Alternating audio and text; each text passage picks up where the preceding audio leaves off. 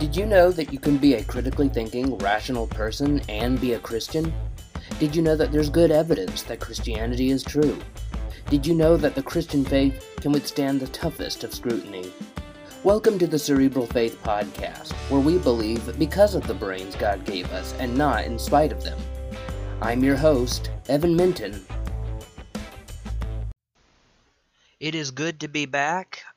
I have uh, if you've noticed, if you've been following the podcast for a while, you know that the Cerebral Faith podcast has been in hiatus for the past month and a half. Uh, I took a break on purpose because I had a lot to do ministry wise, and I just thought that it would be really, it would be a lot easier on me if I took a break from podcasting to do this other stuff. Uh, not only that, but I also had to come up with some new topics to talk about, schedule some interviews with people, uh, read their books, to interview them on the podcast. And we do have some good and interesting stuff to talk about in the future. Uh, I'm going to have now Dr. Tim Stratton. I just found out a while ago, right before I started recording this, that Tim Stratton of Free Thinking Ministries has his PhD now. So congrats, Tim. Um, you really deserve it. You have worked hard and you do a lot of good work for the the cause of Christ with your blog posts and your podcasts and uh, I really have benefited from your work that you and your materials that you have put out over the years. Uh, so I'm going to have him on talk about what he thinks happens to infants who die. What hap- when a when a baby dies, they haven't had a chance to believe in Christ yet. They haven't had a chance to hear the gospel. They are, you know, they're like 10 days old or maybe maybe they just popped out of the wound the, the womb, not wound. What happens to them? You know, I'm going to have Stratton Dr. Stratton on to talk about that. I'm also going to have Gregg Davidson of BioLogos on and I'm going to be interviewing him on his new book, Friend of Science, Friend of Faith. It's a brand new book that has just come out. And I'm also going to have a two part episode explaining why I am now an annihilationist. You know, last year on the podcast, uh, I I argued that hell does not impugn the goodness of God, and I defended the eternal torment view. I now no longer hold that view, and it's largely in part to the book The Fire That Consumes by Edward Fudge and also the podcast episodes uh, by the folks at Rethinking Hell. And I got a whole new I got a whole new book that defends the annihilationist perspective in three chapters, but it's going to be just like a hellacious doctrine. A hellacious doctrine is uh, was uh, an apologetic work defending the goodness of God against skeptics who say they have various different objections to the good. They, they don't think that the doctrine of hell and God's goodness can be compatible. The whole how could God be just if he tortures people for eternity is probably the biggest one, but there's others. Like, you know, what what about the you know the problem of the unevangelized? What happens to those who have never heard the gospel and then they they die and what does God do with them? Does He send them to hell? Well, how could a, a loving God do that? Uh, also, the problem of infant damnation or infant salvation. What does God do to babies who die? Uh, does God punish all sins equally? And if so, how could that possibly be just? Uh, there is, you know, so this new book, which is called Yahweh's Inferno, uh, it's it, it does the same thing that the previous book, A Hellacious Doctrine, did. It's not primarily about the eternal torment or annihilationism debate, but I do go into that. And I actually spend three whole chapters on that subject. It's a much longer book than a Hellacious Doctrine, which was just a measly 150 pages. So anyway, that I've I've also got a paper series on Genesis 1 to 11 that's coming out soon. And uh, I've been doing a lot of research and a lot of study into that. It's I've really put a lot of time and effort. And the first paper It's titled Genesis 1 Temp- uh, Genesis 1 Functional Origins, Temple Inauguration, and Anti Pagan Polemics. You can read that right now if you become a Cerebral Faith patron. Go to patreon.com slash cerebralfaith. Patreon.com slash cerebralfaith. And you can read it right now, and you can read all of these papers long before they're released. They're, they're not going to go up on the website until March. March and April is going to be when they're released. And they're kind of long. Actually, the first one's really long. So I have put them in PDF form, linked them to Dropbox, and you can download them and read them at your own convenience. Because who wants to read a 43 page blog post? Yes, you heard me, 43 pages. Uh, that's the first one. The one on Adam and Eve is not going to be so long, but I'm doing a whole series on Genesis 1 to 11, the, known as the Primeval History. Um, and if you become a patron, you can get early access to that, and you can get a whole lot of other benefits. And your patronage is very much appreciated. Your money goes into to buying research materials, and I need a new computer. The audio has gone out. I, I can only get it if I plug in external speakers. So that would just be re- very much appreciated. But enough enough of all that. Uh, today I want to talk about an argument for God's existence that I haven't covered on the podcast before, and I don't talk about in my book, The Case for the One True God. Uh, it's not that I don't like the argument.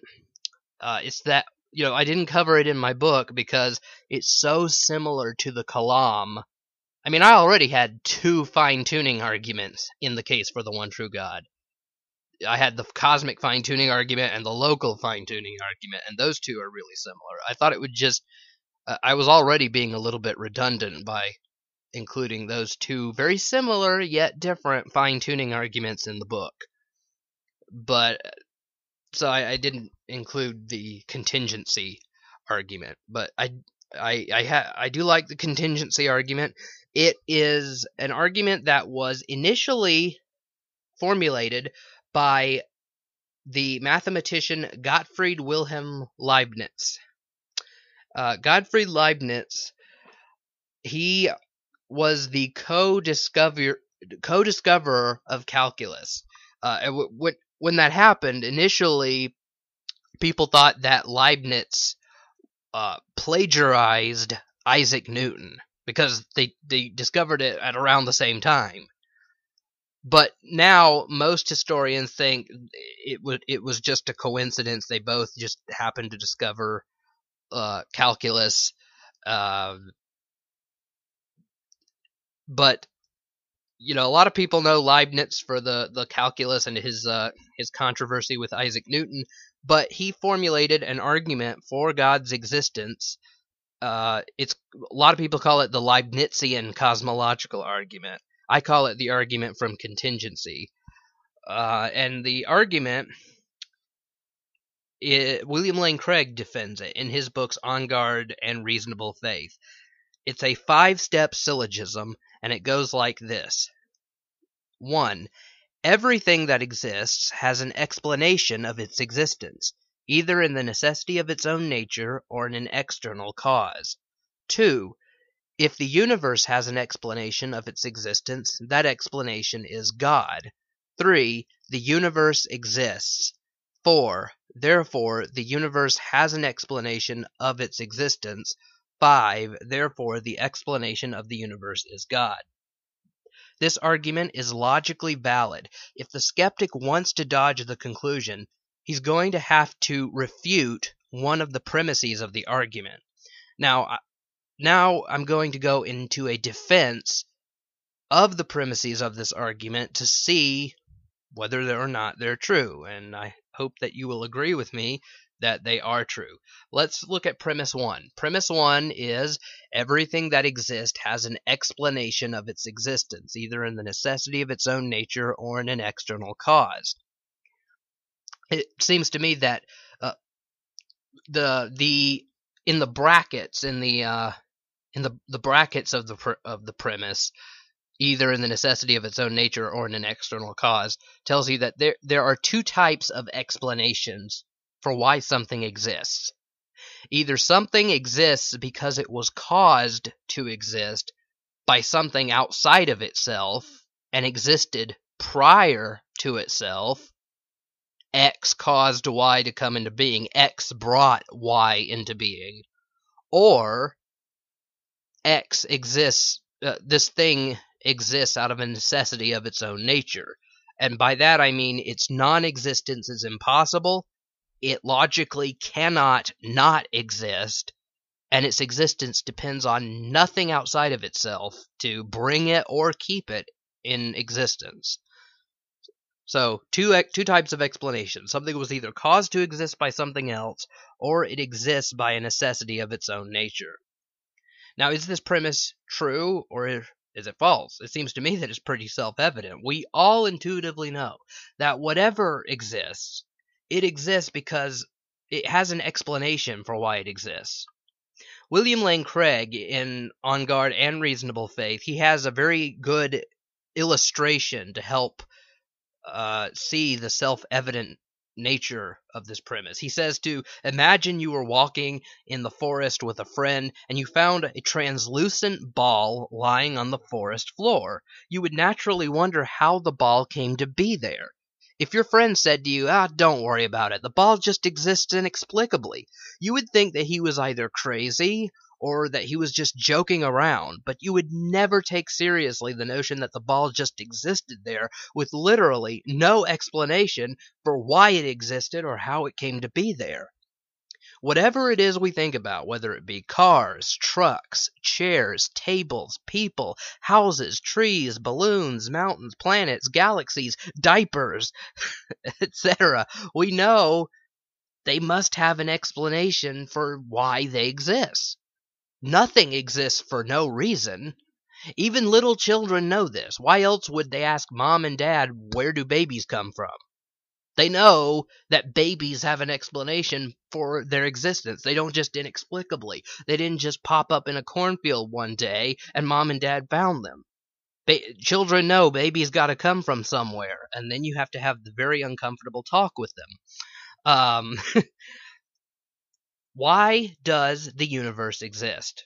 You know, this is a question that I I I remember very, very clearly when I was lying in bed at night when I was about six years old and I asked that question. I thought, why does the universe exist? Now, I, I thought, okay, everything must have been made by God. If, but then I thought, wait a minute, what if God didn't exist? Then nothing else would exist either. And since everything exists, God must exist. But if God didn't exist, nothing else would exist either. I thought, whoa, then there would just be nothing.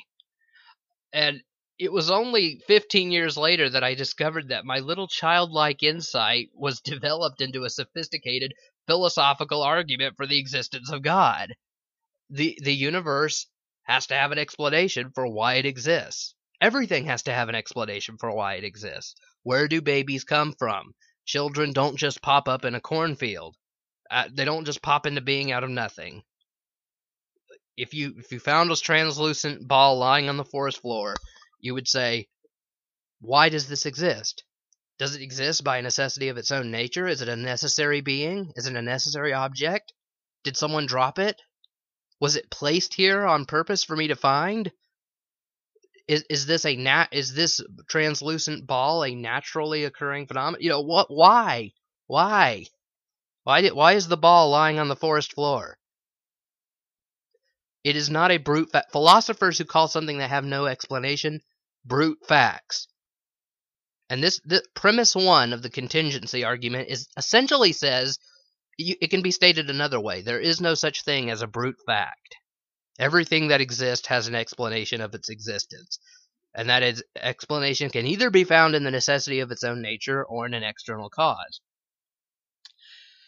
And the I always include the brackets when I defend this argument because it if you just say everything that uh, that exists has an explanation of its existence, then the argument is going to be very vulnerable to this objection from the atheist, and that is, well, if everything has an explanation of his existence, then what is God's explanation?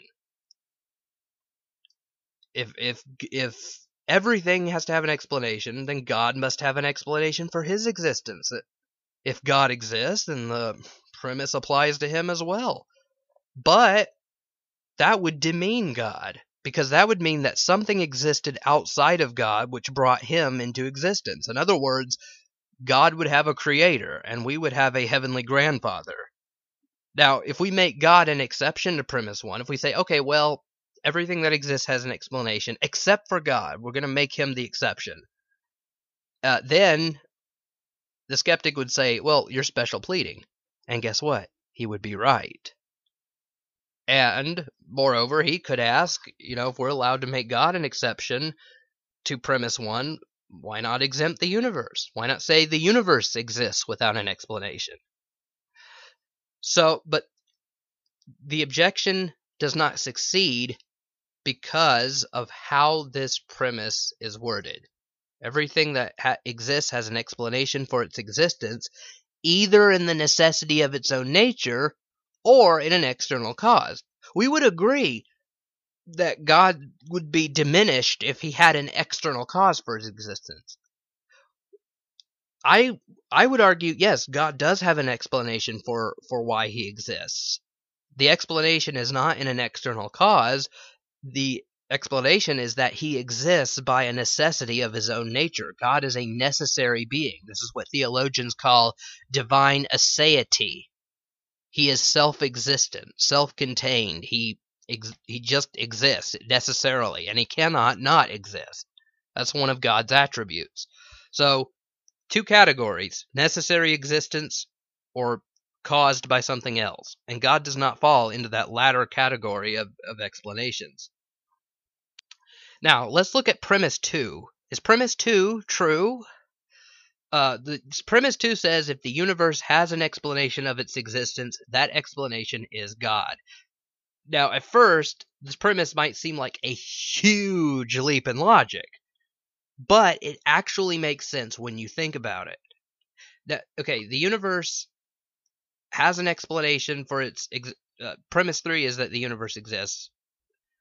Now, and and then prim- and then step four of the argument is therefore the universe has an explanation of its existence. Uh, and this that four the universe has an explanation of its existence follows logically from premises 1 and 3. 2 is if the universe has an explanation of its existence, that explanation is God. Now, there's got to be, given that the universe has an explanation of its existence, 1, uh, 1 and 3 lead to 4, then the universe either exists by a necessity of its own nature or the universe exists because it has an external cause. Well, could the universe exist by a necessity of its own nature? Let's let's let's think about that alternative. Maybe the universe just exists by a necessity of its own nature. Maybe it doesn't have an external cause at all, whether that be God or whatever. But this could be one way that the atheist could escape the conclusion of the argument. The problem is that and and most most critics of the contingency argument don't want to take this route for some pretty clear reasons. As we think about this big old world we live in, none of the things that it consists of seem to exist necessarily. They seems like they could have failed to exist. But perhaps you might say the matter that these things are made of exists necessarily. Perhaps even though the galaxies, stars, planets, people, etc., and everything in the universe and everything that makes up the universe uh, doesn't exist necessarily, the material stuff that makes up the planets and stars and people and and so on, these exist necessarily. The, the, the atoms and molecules that this proposal doesn't work and because you see according to physicists matter consists of teensy weensy particles known as quarks everything in our world is just a different arrangement of these quarks. But it seems to me that one could ask why a different collection of quarks could not have existed instead of this collection of quarks. Are we expected to believe that every single quark in existence cannot possibly fail to exist?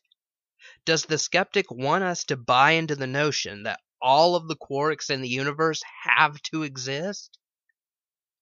Now you might say, well, okay, well maybe the quarks aren't necessarily existent, but maybe the particles of which the quarks are composed exist necessarily. This suggestion won't work because quarks aren't composed of anything. They just are the basic units of matter. So if a quark doesn't exist, the matter doesn't exist.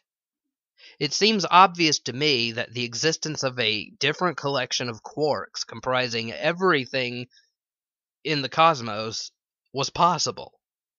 But in that case, it follows that a different universe could have existed.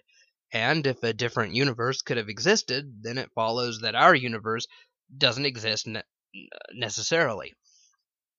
To see the point, think of your house. Could your house have been made of candy? Now, I'm not asking if you could have had a different house instead of the one you live in, and this house is made of candy. No, I'm asking if that house that you you live in, the your very house, if that house could have been made of candy. The answer is no. If that were the case, it would not. It would be a different house. William Lane Craig uses the uh, uses the illustration. You know, he says, think about your shoes. Could your shoes have been made of ice? The, the question is not could you could you have a different pair of boots that are made of ice that you could that you could be wearing instead of the the shoe instead of the boots you have on now.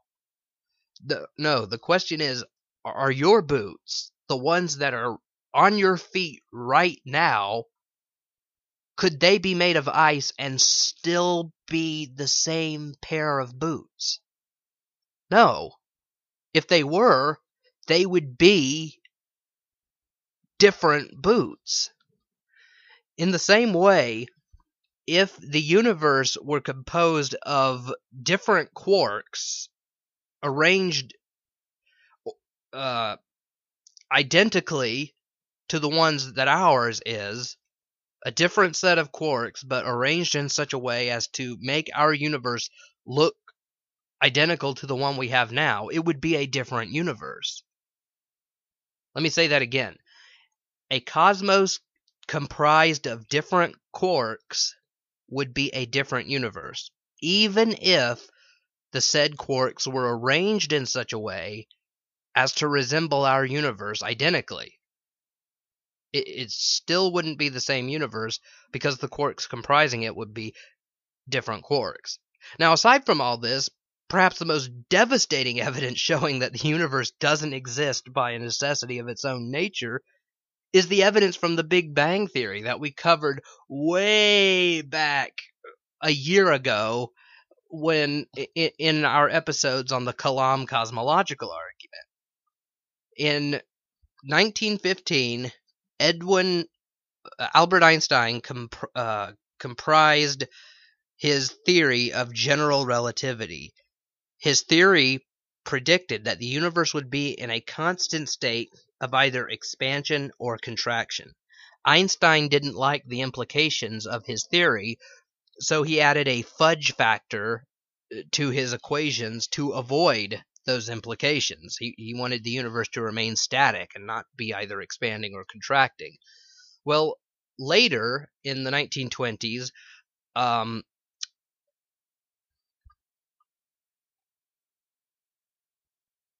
Alexander Friedmann and George Lemaitre independently formulated mathematical models that both predicted that the universe is expanding.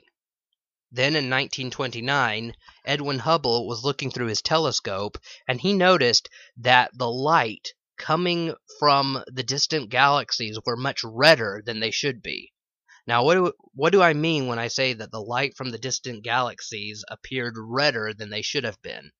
when light or other electromagnetic radiation uh, coming from a light source is stretched to the red side of the light spectrum.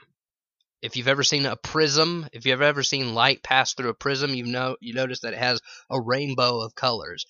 Well,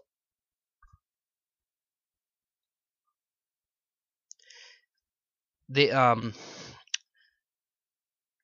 the gal- the galactic redshifts are an example of the Doppler effect. The Doppler effect is a change in frequency or wavelength of either light or sound caused by the motion of the source itself to the observer of the source. Hubble noticed that this same sort of stretching coming from the light from the distant galaxies uh, he he realized that because the light is being stretched the galaxies are have got to be moving away from us and he concluded that the reason they're moving away from us is because the universe is expanding. This observational evidence confirmed the theoretical predictions of Einstein, Friedmann, and Lemaitre. Now, the, the fact that the universe is expanding implies that the universe had an absolute beginning. Now, I'm repeating all of this stuff just for those listeners who may not have heard the episodes on the Kalam cosmological argument. Uh, if you've already heard that, you you know what I'm talking about. But not every. I'm going to assume that not everyone who's tuning in has been following since the beginning. Uh, now, you know, you may be wondering why does an expanding universe entail that the universe began to exist? Because if the universe is getting bigger and bigger and bigger as it gets older and older and older, then it must have been smaller and smaller and smaller when it was younger and younger and younger. Lee Strobel gives a very good illustration in the Illustra Media film The Case for a Creator, based on his book of the same name. He says to imagine a film projector that is playing the expansion of the universe. As the film runs forward, you'll see the universe uh, get bigger and bigger and bigger, and you'll see all of the matter grow farther and farther apart as time moves on. But what would happen if you pressed the pause button and then you pressed the rewind button. Well, then you would see all of matter and energy in the universe, all the stuff of the universe get closer and closer together and the and space would get smaller and smaller and smaller. And if you just kept rewinding the button, if you just kept rewinding the film, eventually the universe would shrink down to the size of a speck of dust. And if you keep rewinding it, it would shrink down to nothing. Scientists concluded that the, the, expand, the expansion of the universe entails the universe began to exist based on backward extrapolation of uh, based on backward extrapolation. The universe is expanding, so let's just rewind the clock and oh, it was smaller and smaller and smaller in the past. And if you just keep going far far enough back in time, it'll shrink down to nothing. The universe began to exist in a violent explosion-like expansion. This explosion-like expansion was dubbed by Fred Hoyle the Big Bang. Besides the theoretical predictions of Albert Einstein, uh, Alexander Friedmann, and George Lemaitre, that the universe is ex- expanding, and the observational evidence of the expansion from Edwin Hubble, there are other evidences for the Big Bang, such as the abundance of light elements in the universe. Um, we also have uh, evidence that the universe began to exist because the universe is running out of usable energy over time. If the universe had existed from eternity past, it would have run out of energy by now. We, we would be, the universe would have experienced what scientists call the heat death. Given that we still have usable energy left, that means the universe hasn't always been here. It began to exist. And since it began to exist, it doesn't exist necessarily. For something to exist necessarily means it it logically entails that the necessary thing in question always existed from eternity past and will continue to exist in eternity future. by definition, its non-existence is impossible. So it never it never not existed and it will never stop existing. So the the fact that we have a plethora of evidence for the Big Bang, that the universe began to exist, we uh, that that that means that the universe is not a necessary thing. But that means the only other explanation is that the universe exists by an external cause. Remember, there's two types of explanations. Either something exists by necessity of its own nature, well, that couldn't be the case because science proves the universe began to exist, so the universe must have an external cause. Well, what type of cause could the universe have? Whatever caused the universe to come into being must be a spaceless, immaterial, uncaused, powerful personal being. Well, why is that? Because it's got to be spaceless because it brought space into existence. If the cause is responsible for space's existence, it cannot be inside of space. You you can't you can't be uh, the explanation of your ha- you cannot be a part of something if you brought that something into being. The builder of the house cannot be inside the house, at, at least prior to building it. He's got to transcend the house. Likewise, the cause of space has to transcend space. It's got to be spaceless. There was no space prior to the cause uh, bringing it into being at the Big Bang. It's got to be immaterial. This is because it's spaceless. Material objects have mass. They they have they could com, they exist in three dimensions: height, weight, uh, height, length, and width. They're composed of atoms and molecules. That's why they're material. They need space to exist. Well, since we've already we've already I've already given positive arguments for why the cause has to be spaceless, it can't be material because it's spaceless. There's no space but until the cause brought it into being. So therefore it's got to be immaterial. It's got to be powerful because whatever is able to create and or sustain the entire physical universe, whatever is the external cause of the entire 93 billion light year wide universe has to be extremely powerful. It has to be uncaused, given uh, that the cause of the universe is a necessarily existent being. Necessary existence presupposes eternal existence. Uh, there are also other reasons. The fact that it's a timeless cause because time began to exist at the Big Bang, and you can't have a before and after without time. There's also a problem with an infinite regress, and I've already gone over some of this stuff in the episode on the Kalam uh, on the Kalam cosmological argument. The cause must be personal because it's an enta- this is an entailment of its immateriality. Philosophers realize two types of things that can be immaterial either abstract objects, like numbers, or unembodied minds. However, abstract objects cannot produce any effects. That's part of what it means to be abstract. The number 7, for example, can't cause anything. Given that an excuse me, given that an abstract object cannot be the cause of the universe, it's got to be an unembodied mind, something like a spirit or a soul. So, a spaceless, timeless, immaterial, supernatural, powerful, necessarily existent mind is the cause of the universe. Now, I don't know about you, but that sounds an awful lot like God to me. Now, we don't have to call this uh, we don't have to call this cause God if that makes the atheist feel uncomfortable. We could just call it this, the non spatial, immaterial, unimaginably powerful, necessarily existent mind behind the universe. But to avoid getting out of breath, I prefer to label the explanation God.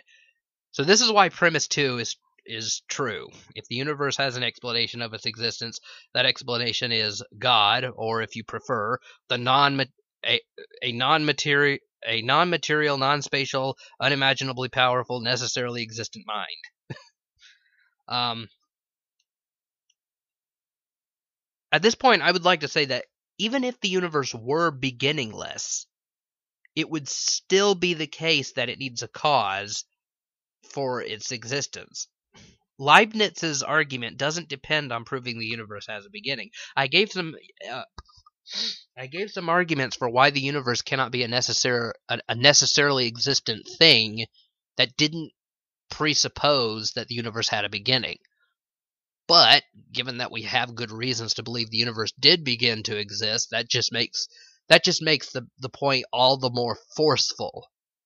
But hey, if you want to deposit the universe is eternal, hey, look, all that all that the all that Gottfried Leibniz's argument requires is that the universe be a a contingent thing, that it be a a non-necessary entity. That's all that Leibniz's argument requires. All it requires is that the universe not exist by a necessity of its own nature, that it not be um, necessarily existent, that it could it it could not exist. That's all that Godfrey that's all that Godfrey Wilhelm Leibniz's argument requires. Uh, and I I can make that point and I have made that point. I gave two reasons they can be for why the universe is not a necessary being that basically a you know we could have a different set of quarks or strings if string theory is ever uh, proven but that doesn't seem likely. And a lot of scientists are abandoning the idea of, of string theory now. But uh, whatever whatever the fundamental uh, p- particles of the universe are made of you know we could have a different set of quarks and therefore we'd have a different universe. Not every single quark not every single thing that makes up the universe is necessary, and it's not necessary that they be arranged this way.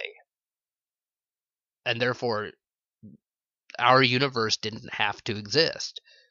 That's that was one argument. But then the other argument is, hey, we got really powerful evidence that the universe began to exist. So two arguments.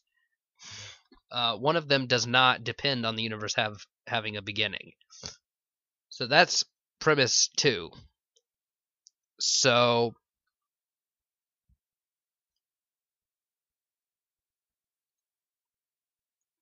Premise three of the argument is pretty undeniable. Premise three is that the universe exists. Uh, and the truth of this premise is just so overwhelmingly obvious that even someone it's obvious to anyone with even a small shred of sanity. Uh, no defense of this argument even needs to be given. Now, I'm I'm going to say, okay, let's say that someone wanted to resort to some crazy idea like solipsism solipsism or solipsism. I have no idea how the heck you say it. Uh, this is the view that you are the only thing that exists, and that the entire universe and everything that you experience is just projections of your own mind. Let's say let's say someone wanted to posit that idea. Well, that wouldn't get you out of the conclusion of the argument. In this case, we would just say that you are the universe.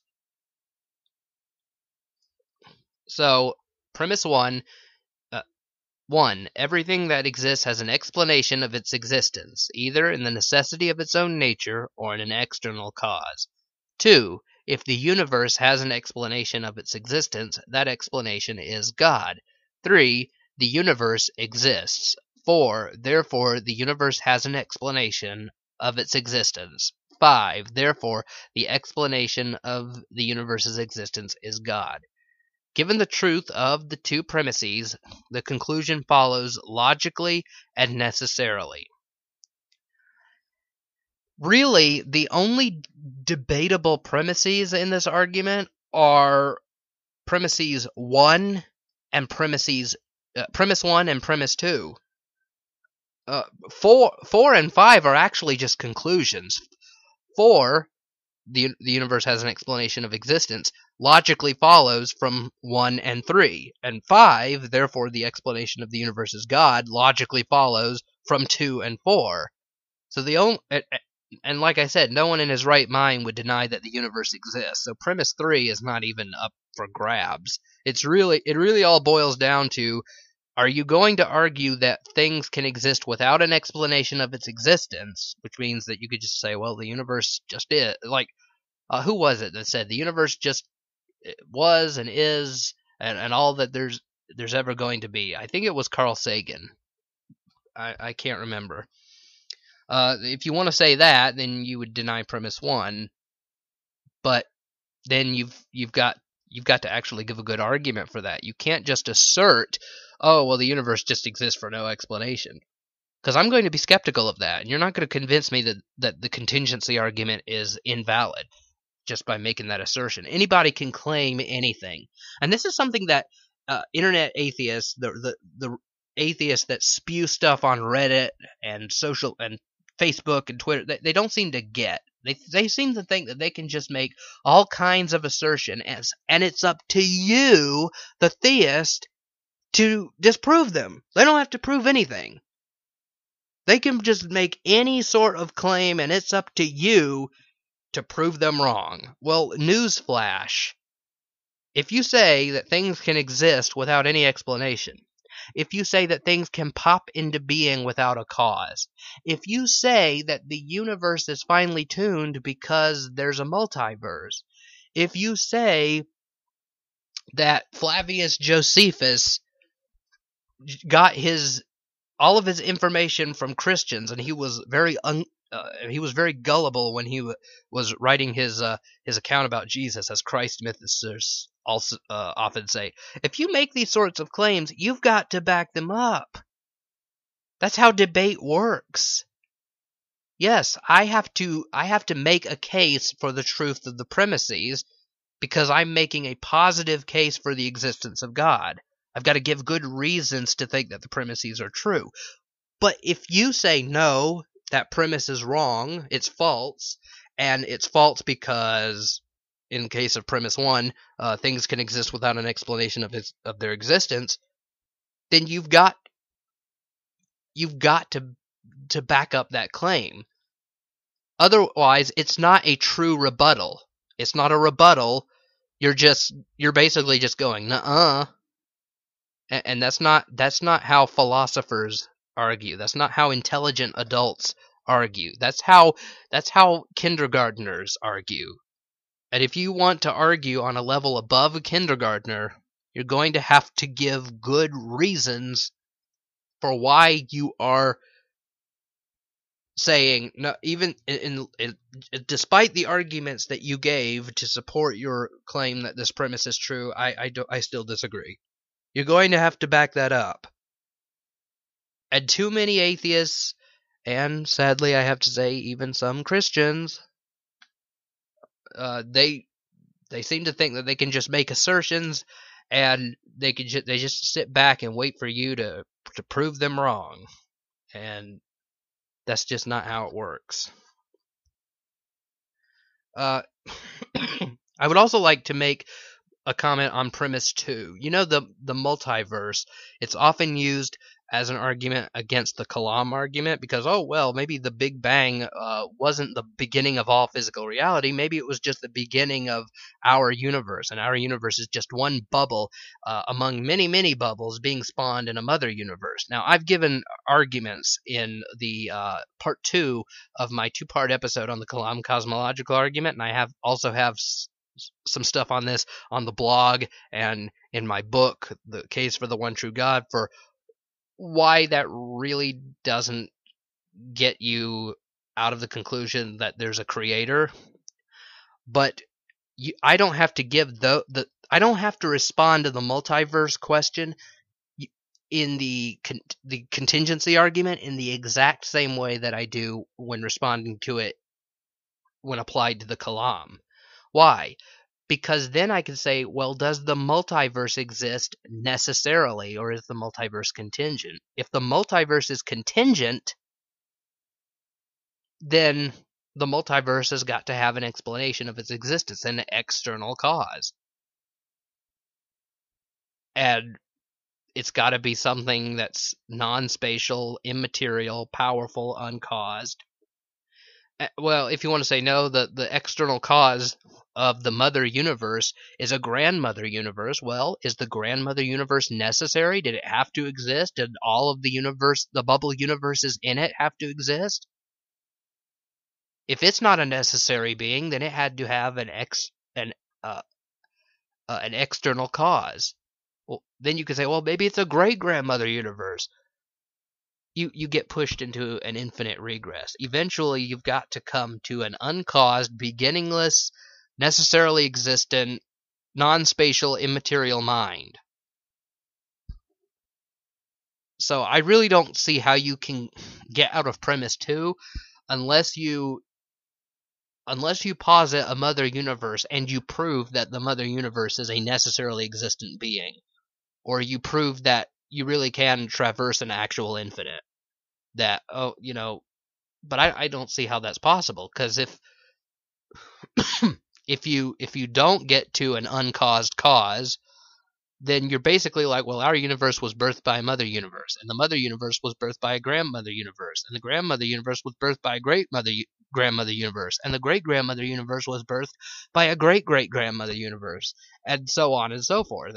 It just seems to me that no universe, no, no in the entire genealogy of universes would ever be able to come into being because there would always be a universe that would have to give birth to it first.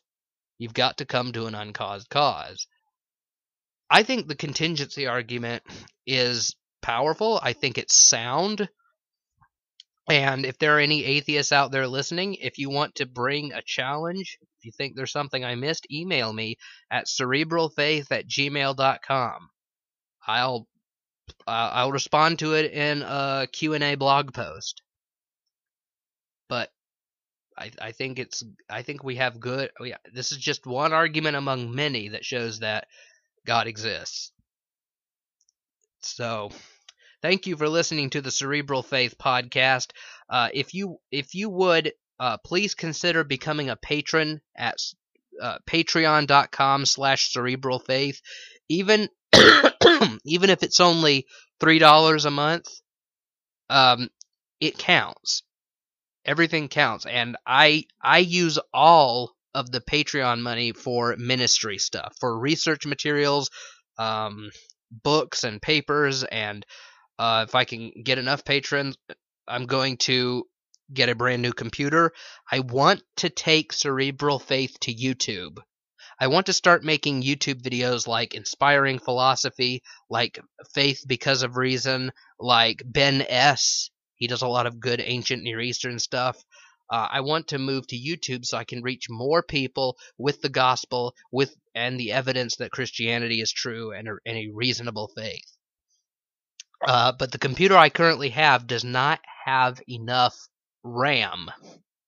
It's got like five gigs of memory, and I need at least uh, what, what what was it? I was talking with someone who was good at computers. He said I needed at least uh, 10 gigs of memory or something.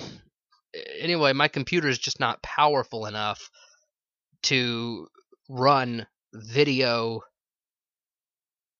uh, editing software like Lightworks or Adobe or that Adobe program. So, uh, it, you listeners out there becoming patrons, it it would get me one step closer to getting a new computer and moving to YouTube and making some re, uh, some more great content. Plus, Patreon is not a mere donation page. It's not that you just it's not that you just donate money and that's it. You get some good stuff in return. If you're at least a $10 patron, you can get patron exclusive audiobooks that I've recorded of my own books, like The Case for the One True God, My Redeemer Lives, etc. Uh, one per month until you've accumulated them all. You get early access to the podcast episodes, you get early access to blog posts, um, you get shout outs on the podcast like Jordan Apodaca and Kevin Walker and David Parrish, Austin Long. so just, you know, consider doing that. So thank you for listening to the Cerebral Faith podcast. Um, I hope that you will continue to follow the podcast because we got some really, really great episodes coming up. Uh, I will see you next time. Now, next time I'll be talking to someone about the topics of dinosaurs. Did dinosaurs live with man? Did they coexist? Until then, I will see you next time. God bless.